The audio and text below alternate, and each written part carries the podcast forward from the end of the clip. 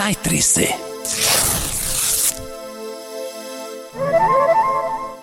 Zirkus, Gaukler und Artisten.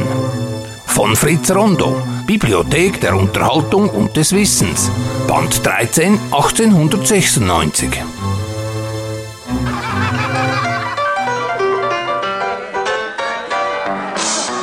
Es ist erstaunlich, was alles für Geschäfte von den Menschen betrieben, welche schmutzigen oder gefährlichen Gewerbe ergriffen werden, um den Lebensunterhalt zu gewinnen. Der Einblick in den Anzeigenteil einer großen Tageszeitung gibt hiervon ein interessantes Bild. Dem wunderlichsten und absonderlichsten Lebensberuf haben jedoch die fahrenden Leute, die sogenannten Artisten und die Welt des Gauklertums, welches darauf angewiesen ist, das Publikum zu unterhalten, in Bewunderung und Spannung zu versetzen, ist darauf angewiesen, stets neue, noch nicht dagewesene Kunststücke zu erfinden oder die Gefährlichkeit der schon bekannten zu steigern. Wir wollen in Folgendem mit einigen besonders hervorstechenden Künstlern oder, wie der Kunstausdruck lautet, Spezialitäten dieser Art bekannt machen, die zurzeit Meister in ihrem Geschäft sind und es zu einer einträglichen Berühmtheit gebracht haben. Den Reigen eröffnen Professor Finnery und seine Schwester. Ein Titel gehört nämlich durchaus zum besseren Artistenberuf. Professor James Finnery und seine Schwester Mary sind Künstler unter Wasser. Ein Hauptschaustück ist das Kartenspielen in einem großen, mit Glasscheiben versehenen Metallkasten, der mit Wasser angefüllt ist. Die Karten hat eine englische Fabrik aus Porzellan angefertigt. Die Temperatur des Wassers ist gewöhnlich nur achtzehn Grad Reaumur und die Spielenden können bis zu vier Minuten unter Wasser verweilen, was allerdings erstaunlich ist.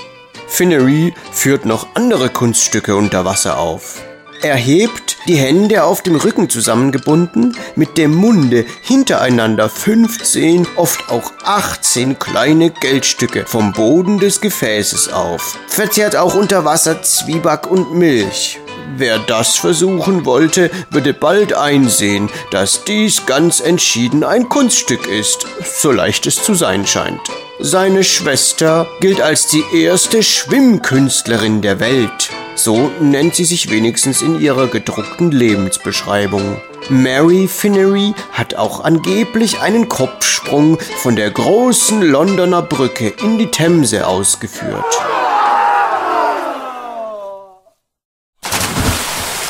Im bürgerlichen Leben ist Professor Finnery ein wohlhabender Mann, ein leidenschaftlicher Sammler von alten Porzellansachen und Medaillen, dessen Sammlung dieser Seltenheiten nach der Schätzung Sachverständiger gut zwanzigtausend Mark wert ist.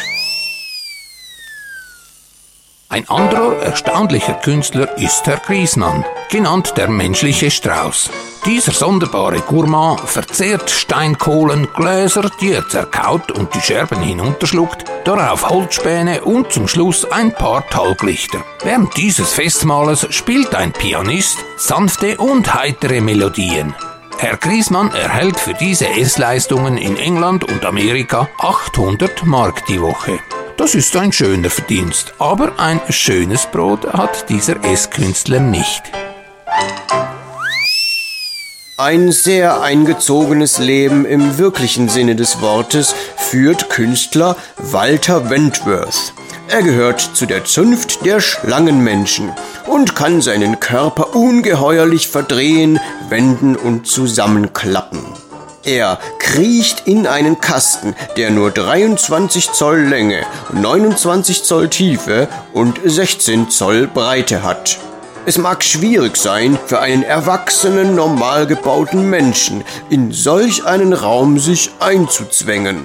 Für Wentworth jedoch ist diese Kiste noch viel zu groß, denn er lässt noch sechs Dutzend Flaschen hineinpacken, ehe der Deckel zugeschlagen wird. Dabei zeigt er den Zuschauern aus seinen Flaschen heraus ein sehr zufriedenes, freundliches Gesicht. Wenn man etwa glauben sollte, es wäre bei dieser Produktion ein Betrug im Spiele, so widerlegt der Artist jeden möglicherweise aufsteigenden Verdacht dadurch, dass er während der Füllung mit den Flaschen ein Bein aus dem Kasten herausstreckt. Und in einer Versenkungsklappe kann der Künstler auch nicht seinen Körper bergen, denn die Kiste steht während der Produktion auf zwei Stühlen. Wentworth darf nicht nur für den gewandtesten Schlangenmenschen gelten, er ist auch der älteste Artist dieser Art, denn er zählt schon siebzig Jahre. Er ist verheiratet mit Miss Grantley, welche den Namen Albino-Prinzessin führt. Albinos nennt man bekanntlich Menschen von eigentümlich krankhafter Veranlagung. Bei ihnen sondert das Blut kein Pigment ab, jenen Stoff, wodurch die Körperoberfläche, die Haare und so weiter ihre eigentümliche Färbung erhalten. Deshalb sind diese Menschen seltsam weiß, haben schneeweiße Haare, weiße Augenbrauen, ein farbloses Gesicht und blasse, blinzelnde Augen mit rötlich schimmernden Pupillen. Nachts sehen Albinos meist besser als am Tage. In Amerika ziehen die Albinos immer viel Publikum an und werden gut bezahlt. Miss Grantley bekommt daher wöchentlich zweihundert Dollars Gage. Sie tritt nicht mit ihrem Gemahl zusammen auf, beide sind stets von verschiedenen Unternehmern engagiert, die mit ihnen in allen Weltteilen umherziehen. Miss Grantleys Mühe ist nicht groß und von Kunst ist ja gar keine Rede, sie braucht sich nur zu zeigen. Ihr Beruf führt aber einige nicht geringe Unannehmlichkeiten mit sich. Wenn nämlich die Albino-Prinzessin ausgehen muss, und Spaziergänge in der freien Luft sind für sie, die wie alle Albinos von schwacher Gesundheit ist, durchaus nötig, so muss sie sich verkleiden. Denn sonst würde sie nicht nur zu großes Aufsehen erregen, sondern auch ihren Erwerb schädigen. Miss Grantley muss daher vor jedem Ausgange sich das Gesicht farbig bemalen, die Augenbrauen schwärzen, die Lippen röten und ihr Haar sorgfältig unter einer Perücke verbergen. Nicht einmal am Fenster darf sie sich zeigen. So hat auch dieser leichte Artistenberuf seine Unannehmlichkeiten. Einen anderen, durchaus eigenartigen Artistenberuf übt Fräulein Darnet aus. Wir glauben nicht, dass dieses junge Mädchen Eisentropfen und Fleischpepton zur Stärkung ihrer Gesundheit nötig hat, obwohl sie nur schmächtig gewachsen ist. Ihr Hauptkunststück ist folgendes. Sie nimmt eine Stellung ein, in welcher sie sich mit den Armen und Beinen rücklings auf den Boden stützt. Nun erscheinen zwei Männer, legen einen besonders geformten Bretterboden auf die junge Dame und vier Arbeiter heben ein Pianino von gewöhnlicher Größe auf diesen Boden. Schließlich stellt ein eleganter Herr einen Stuhl vor das Klavier und nimmt auf demselben Platz. Das trägt die junge Dame alles ohne zu wanken. Der Herr beginnt auf dem Pianino eine Träumerei zu spielen, geht dann zu einem Straußschen Walzer über und die junge Dame unter dem Bretterboden trägt nicht allein Klavier und Pianist, sondern singt auch noch die Melodie mit, die jener spielt. Es wird kaum eine Sängerin auf beiden Erdhälften geben, die ihr das nachmacht. Eine Unachtsamkeit führt meistens zu traurigen Folgen. Und so geht es allen hier geschilderten Künstlern. Die meisten finden ihr Ende im Spital oder sinken doch nach kurzer Blüte in das Nichts zurück, aus dem sie schnell emporgestiegen sind. Sie werden von Jüngeren überholt und wenn sie nicht bei Zeiten etwas gespart haben, so wartet ihrer das Elend. Denn wer einmal zu den Fahrenden gehört hat, ist für einen bürgerlichen Beruf meist verloren. Nachfolgende Durchsagen beinhalten kommerzielle Angebote. Sie können zum großen Teil auch von Jugendlichen konsumiert werden. Ironios! Kommt schon bald in ihre Stadt. Der kleine Wanderzirkus stellt seine alte Bühne bis Mitte September in vielen Schweizer Städten auf. Jawohl, mesdames et messieurs, Le Feu. Comedy, Poesie, Zauberei und Artistik. Mit viel Charme und einer dampfenden Bestie.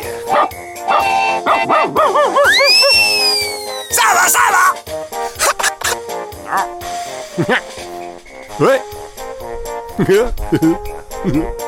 Unseren Tourneeplan finden Sie auf w w w punkt varieté dash pavé punkt c h. Julius und Zips! Ha, ha, ha! Ha, ha, ha, ha, ha, ha, ha. Rockzirkus punkt de, eine schier unglaubliche Enzyklopädie in Sachen populärer und weniger populärer Musik. Eine Schatzkiste ungeahnten Ausmaßes, angefüllt mit funkelnden und glänzenden Juwelen der Fabulierkunst. Alle Artikel sind frei abrufbar bei drei mal w punkt rockzirkus punkt de slash blog mit Suchfunktion. Rockzirkus punkt de, allererste Adresse für Informationen rund um laute, kreischende Gitarrenmusik. Man ist frei und dann geht's los. Der Frauenfelder Weihnachtszirkus vom achten bis zum einunddreißigsten Dezember im Murgauen Park zu Frauenfeld. Die neue Show Faszination mit internationalen und preisgekrönten Top-Artisten. Ein einmaliges Erlebnis in weihnachtlicher Atmosphäre. Tickets und Infos unter frauenfelder weihnachtszirkus punkt c h. Der Frauenfelder Weihnachtszirkus vom achten bis zum einunddreißigsten Dezember im Murgauen Park zu Frauenfeld. Der Zirkus Stey zieht uns in seinen Bann. Zieht uns in seinen Bann. Der Zirkus ist wieder da.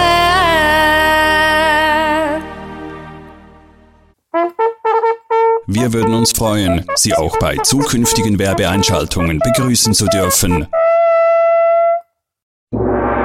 Das Wort zu irgendeinem Tag. Ein neues Zitat aus den mysteriösen, geheimen Manuskripten des zeitreisenden Erfinders, Tüftlers und Poeten Raphaelius Alva-Gruser. Wo's pfeift und zischt, nie das Feuer erlischt.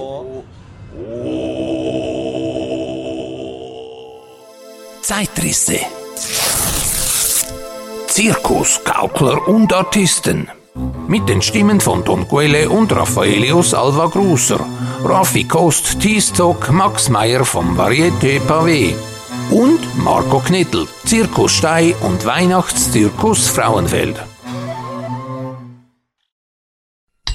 Die Zeitrisse gibt es bei Spotify, Apple Podcasts, Deezer, Don Quele Hofer und neu auch auf YouTube. Schatz, ich bin neu verliebt. Was? Da drüben. Das ist er. Aber das ist ein Auto. Ja eben. Mit ihm habe ich alles richtig gemacht. Wunschauto einfach kaufen, verkaufen oder leasen. Bei Autoscout vierundzwanzig. Alles richtig gemacht.